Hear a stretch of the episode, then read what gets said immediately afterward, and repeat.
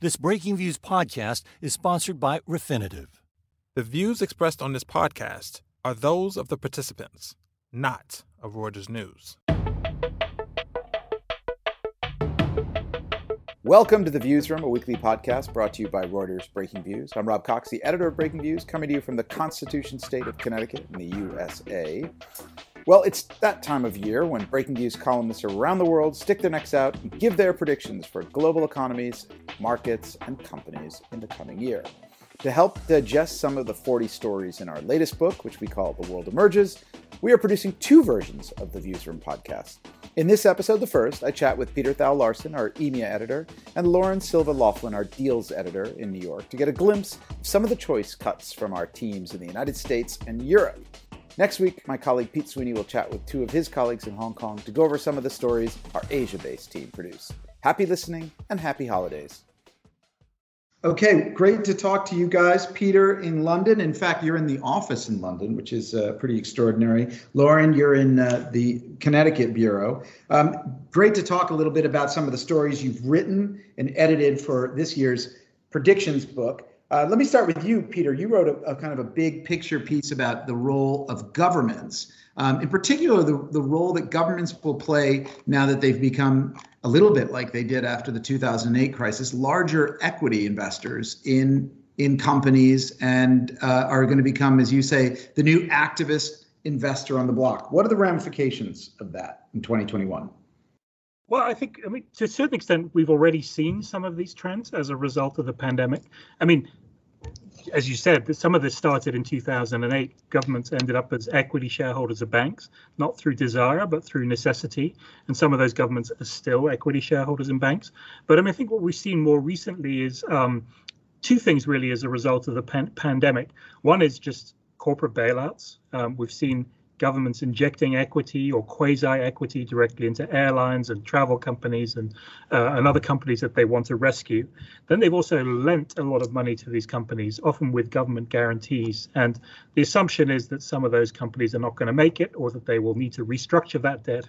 And again, the government will find itself as the unwilling shareholder of a load of companies. But the other thing that's happened, uh, sort of at the same time, on a lower, on a lesser scale, but I think we're going to see more of it, is that governments are also actively buying stakes in companies. So we've seen uh, Germany invested, I think, 300 billion dollars in a in a vaccine manufacturer called CureVac to make sure that that company would stay in Germany uh, and wouldn't be lured someone else. We've Wasn't that the, the one that Donald Trump was trying to? Uh, yeah, to Donald Trump was was, yeah. was supposedly trying to lure them to the U.S. and so the Germans put got the checkbook out took an equity stake and said you're staying oh. here. Um, we've seen the UK invest in a defunct satellite maker because they want to have a sort of satellite presence post Brexit, and I just think we're going to see quite a bit more of that. Sort of on the one hand, just you know bailouts turning into long-standing equity stakes, but at the same time also uh, governments being more proactive. And you know, you only need to look at Italy, which has the sort of historically been a very interventionist government, and then sort of unwound a lot of those investments. It's now back in the game. It's buying stakes in in payments companies like Nexi. It's bought a stake in the in Euronext, the the um, the exchange operator. Um, you know, so governments are asserting themselves. They're spending money on lots of things, and one of the things they're spending on is stakes in companies. Well, these are often some of the ones you cited here, whether it's the 300 million euros that the Germans invested into CureVac, the half a billion dollars into OneWeb that the British government invested, or the Cassa Depositi, which you're talking about, the Italian sovereign wealth fund has put it into Nexi and the Euronext. In a sense, these are longer term, um, you know, in strategic investments, but there's also been, of course, a lot of I don't know what you call it, just bailouts, right? So, uh, Lauren, let's let's talk a little bit about what's happened in the U.S. with airlines. We've seen we've seen the U.S. government. Now, it's not clear to me exactly what pound of flesh they're extracting from the airlines, but you know, you've got a view about what that's all, how that's all going to turn out. Yeah, the first bailout round, which came, you know, early in the pandemic, they arranged loans and grants with the airlines. The U.S. government did that really were not that punitive, and the idea at the time was that the airlines companies were going to be used to sort of be a de facto uh, unemployment mechanism. And what we've seen over the last several months is these airlines have have kind of had workarounds with some of the rules that were attached to these loans and grants and fired people anyway. And now, you know, coming through is another bailout package and you know, the government is and the U.S. taxpayer is going to have a even bigger stake in the airlines after this. And, you know, the question is what kind of guiding hand are they going to have in these companies in the future? You know, under Trump, and sort of a Republican led administration, they wanted to be, you know, slightly more aggressive in, in terms of what they were taking from the airlines. But um, it's unclear how this new administration is going to work through that. And, you know, a lot of it will fall on, on the Treasury to sort of negotiate some of the loans and grants. Well, but, one of your, of course, you what you have is a prediction in the book, which yes. basically, which is quite bold, which says that the big four U.S. airlines, Delta, American, United, and Southwest, will uh, go down to three. And you're basically arguing that there will be some sort of merger amongst uh, these guys that brings us from four to three large airlines in the states. What's the? Is, I mean, how is that? How does that solve the problem that you're that proposing? Well, I mean, it solves one problem and may create another, really. But the government has an interest in now eh, having these companies succeed and one way that they can do that is having some of the you know relatively stronger airlines buy the relatively weaker ones. And we saw this in 2008 with the banks, right? They the sort of concept of, of too big to fail can kind of be applied to the airlines too. American is really American Airlines is really the weakest airline in terms of its balance sheet. And taxpayers have given it almost $13 billion already. Um, it could potentially go bankrupt. So let's just say the company is staring down bankruptcy and, and the government isn't going to get paid back. Where they might have otherwise looked down upon a merger, they would be have an interest in sort of making one happen. Um, and so it I probably would shock the market. You know, a lot of people that I had talked to while I was reporting on the idea, you know, said, you know, I, would be surprised. And then, sort of by the end of the conversation, they said, "Yeah, yeah, actually, I think that's going to happen." But it could be applied to the oil industry too. You know, some of these other essential businesses or, or, or businesses that have been deemed essential throughout this process. You know, the government might take more of a guiding hand in mergers. Well, isn't I guess the question here is I can see how it solves you know you get capacity crunched out you, know, you have it might help the the ind- the industry but how does it i mean com- competition would be kind of an issue no? I mean you know when when the, when the, airlines crunched last time around there was a lot of you know yelling about how this had um, reduced choice and competition and raised ticket prices but i mean over time that hasn't been the case is that right that's true. So we all like to have our favorite story about how the food is bad or you waited in lines, and we all tend to blame airlines mergers. They and over food. the past, well, I guess yeah, you can pay for it, but I mean, over the past ten years, there's a massive consolidation in the industry. But at the same time, ticket prices have actually fallen really dramatically over the past several decades, and so consumers really haven't been that harmed by mergers.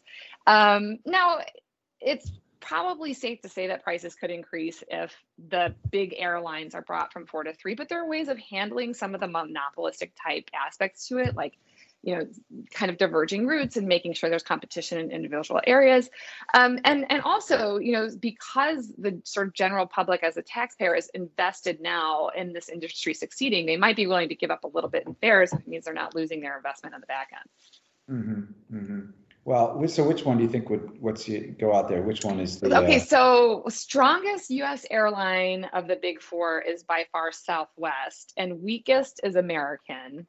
Um, the problem is Southwest and American have two very different cultures, and America and Southwest really just a sort of U.S. based regional airline, and of course American is an international airline. So I'm going to go out there and say. American and United, which are of the two weaker ones that kind of prop each other up through merger.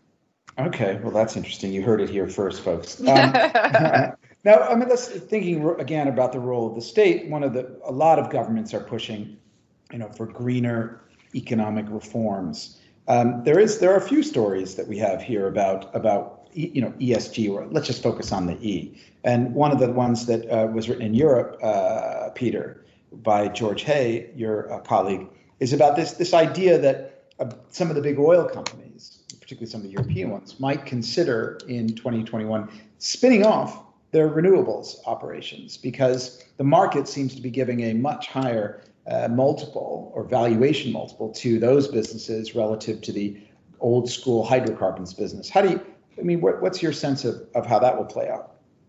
Well, yeah, it's it's interesting. I mean, t- talking about that ESG trend. I mean, one of the big themes of 2020 obviously has been that that sort of the pivot that people have made in terms of their investment portfolios away from sort of you know dirty, uh, uh, polluting sort of um, you know kind of industries that are going to have trouble um, in a in a in a in a planet where uh, where where everybody's much more focused on on global warming uh, towards the, the, the, industries that are seen as the winners in that area. And so, and the, those those companies include, you know, r- operators of renewable power. And so, one of the interesting dynamics is that you have these big oil companies like BP and Shell and Total have also got quite large, already got quite large renewables investments, uh, offshore wind, onshore wind, solar power, and so forth. And they're all making promises to ramp up investment in those in those sectors um, to kind of use the cash flow they're getting from oil to basically pay for the non-oil stuff. Um, but one of the interesting things that's happening is that is that the price of those kind of assets is also going through the roof. So it's quite hard for these companies to buy anything. And so one of the ideas is that uh, they could maybe package up the businesses that they already have. And I mean, in Total and BP's case, that's probably you know a portfolio of assets that at some point could be worth twenty billion dollars plus each. Um, they could package those up, take advantage of the demand on the on the stock market for those assets, float them as a like list a partial stake, raise some equity or whatever, and then use that cash to make further investments, and also create a currency which could then be used for other M&A. You know, they could they could they could hit their targets for renewable investments by buying up other renewables companies. So and, and just that disconnect feels like you know uh, uh, it, it, can't really last. And particularly for some of these oil companies if you were to unlock some of the renewable investments that's sort of buried in these oil companies you could potentially create quite a lot of value. Yeah that's a good piece. Um, the other sort of a similar vein uh, Robyn Mak our colleague in, in hong kong writes a piece about how uh, at the top of sort of investor agenda, well, let's say activist investor agendas will be pushing for better disclosure about energy use and emissions for some of these big tech companies, basically data centers. Have you looked at that piece, Lauren? Yeah, I thought that was a fascinating piece actually, because in sort of my past life in Texas, you know, there was a lot of talk about using wind power for the data storage centers that are there, and there's quite a lot of them um, from Google and others.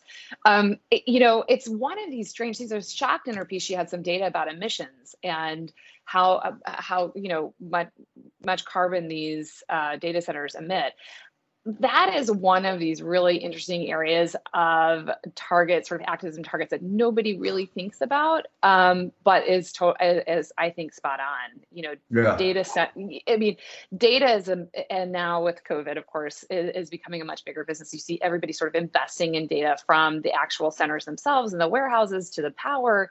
And of course you know google and and all of the other tech giants need it more than ever. Um, and so the way they generate the power in those data centers is become going to become front and center i think. Right that'll be i think that'll be because you have this whole new class of sort of activists you know the people who like jeff ubben or linda rothschild there's people like that who are looking at these things. And it's not and not to mention the black black rocks of the world who are who are looking at these things.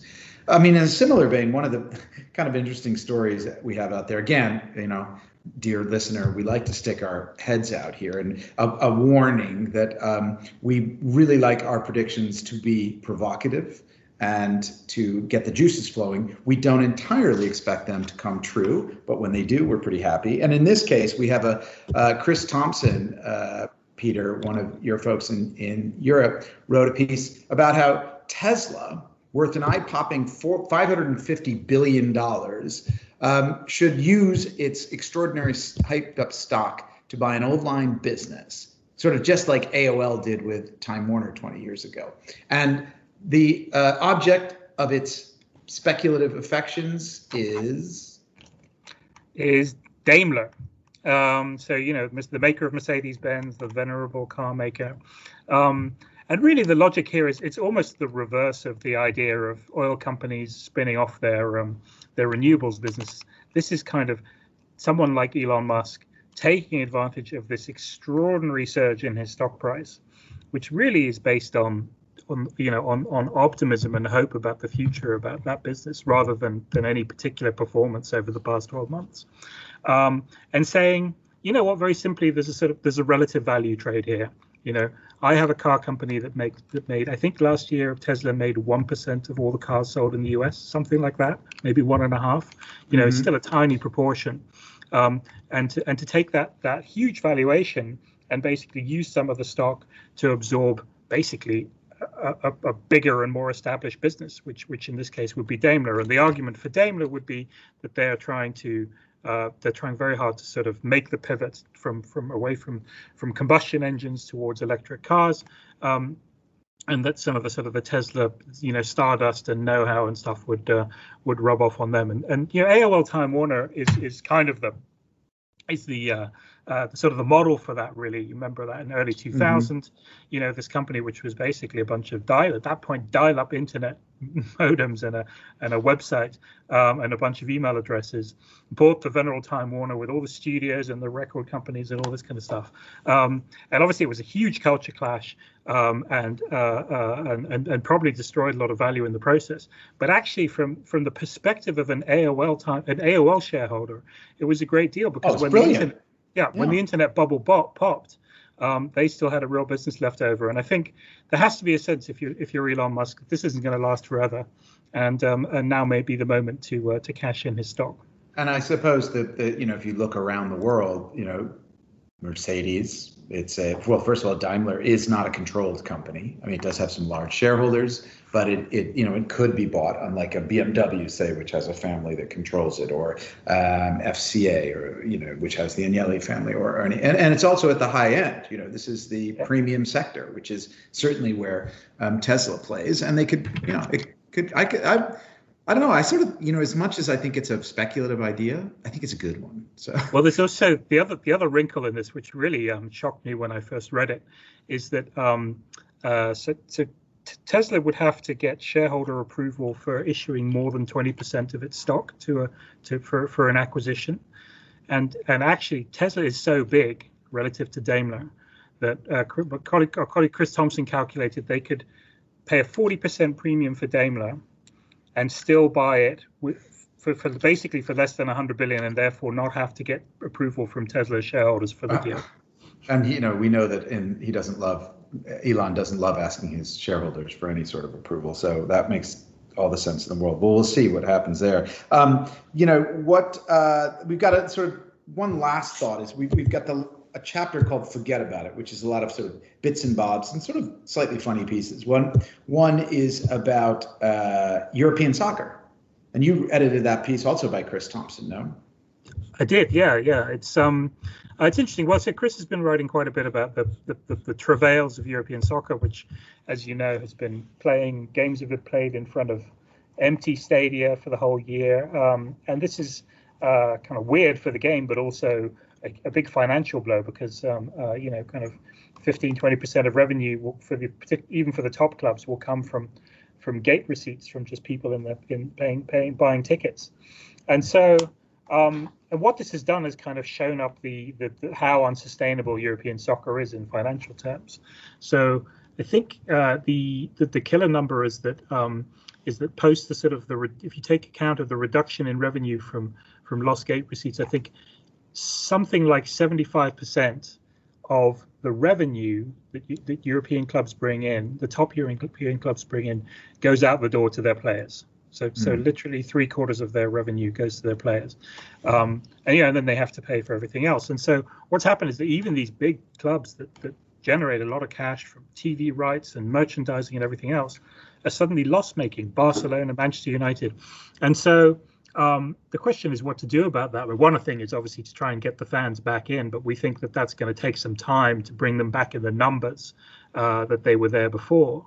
Uh, and so one innovation that could happen in the meantime and might actually make the make the game more sustainable financially in the long run would be to have a wage cap. And actually, right. this is something that happens in you know the land of the free, the U.S., the National Football League, the NBA, some of the other uh, leagues. They have uh, they have a cap on the on on the wages that players can earn. Um, and so I think in the in the NFL, something like 48% of, of, of, revenue goes to the players, which is a much lower proportion than it would be in soccer. So it's possible that in a crisis like this, there may be an opportunity for um, uh, for the owners of clubs to uh, to exert a bit more influence over the over the stars who uh, who play on the pitch uh, and to try and uh, try and cap their wages. Right. Okay. Now let me turn back to New York. Lauren, you mentioned your previous role, your life in Texas. You've moved to the New York area. You're now manning the womaning the Connecticut bureau. Um, we have a pretty fun story in there that your colleague Richard Beales wrote about, which is what happens to the cities, the city of New York. What happens to the city of London? I, you know, like you both to maybe weigh in on this. Now, um, you know, we have seen it's a you know New York City is a bit of a of a ghost town at the moment. And you right now, Peter, are in Canary Wharf, which where you can see the tumbleweeds or the British version of a tumbleweed crossing. Um, how do you guys think the cities are going to fare? I mean, we know we know what Richard has written here, which is basically that they will start to see urban buzz return, is the quote, um, and that they, of course, remain dominant as global financial centers. Uh, I mean, what's your sense, Lauren? Why? I mean, you just moved back to the New York area. You must be bullish. uh, I'm invested in being bullish for sure. So is, by the way, so is Richard and, and all of us who live in these cities. Um, it's funny because there was a story last week about Moelis saying that its investment bankers can work outside of its main hubs, you know, main sort of bureaus. And I, I don't know. I mean, I agree with Richard on the one hand, like everything sort of pulls back into the city. People are going to get out to places like Connecticut, their internet's not working, and you know they're going to lose power when a storm comes, and they're going to say, "I think I liked my apartment better." Um, the problem is the cities are becoming really broke, and the public transportation is you know underfunded. It was underfunded before this. This is making it worse. The trains going in and out of the cities to the suburbs are going to get pulled. They're they're going to become more difficult, and so I, I, I worry that while people will want to get back into cities and be attracted to going back to them, um, the crime rate's going to increase, the city funding is going to worsen, and you know it's going to be a sort of couple of decades trend uh, away from them.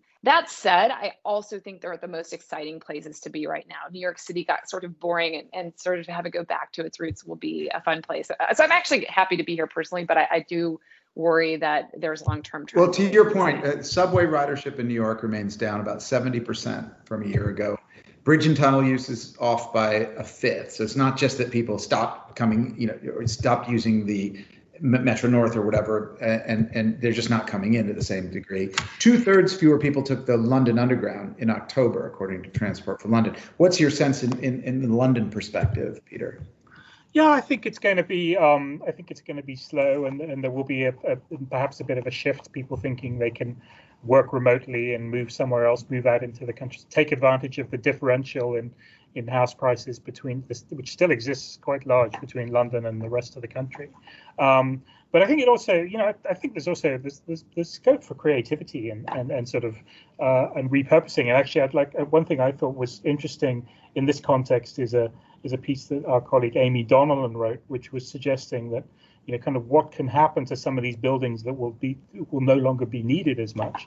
And so she was suggesting, for example, like big shopping malls could become logistics centers for e-commerce. Amazon will buy them up and fill them with packages. And then if I sit in, as I'm sitting now in Canary Wharf, where I haven't been for nine months, basically, uh, looking at these skyscrapers, thinking what's going to happen to all these buildings, I, I just think apartments. I just think, you know, that the UK has opened its doors to people from Hong Kong. They're issuing loads of British passports or, or visas for people to come from Hong Kong. And I think I spent four years in Hong Kong. I think you could turn some of these buildings into, without without too much trouble, you could turn them into apartments, sell them to Hong Kong residents, and, and people would be pretty happy. Hmm. All right, guys. Well, I think we covered a few of the stories in there. Um, it's going to be great reading, and I'm really excited to see how you know how how many of these actually turn out to be true, and even if they don't, I think they're going to be fun to read. Have a great break, guys. Thanks, Rob. Thanks, Rob. That's our show for this week. Hats off to our producer, Freddie Joyner in New York. Our final thanks go to you, of course, our listeners for tuning in. Subscribe to the Viewsroom and our sister podcast, The Exchange, on iTunes, Spotify, or wherever you go to get your podcast fixes. And check us out every day at breakingviews.com. Stay healthy and happy holidays.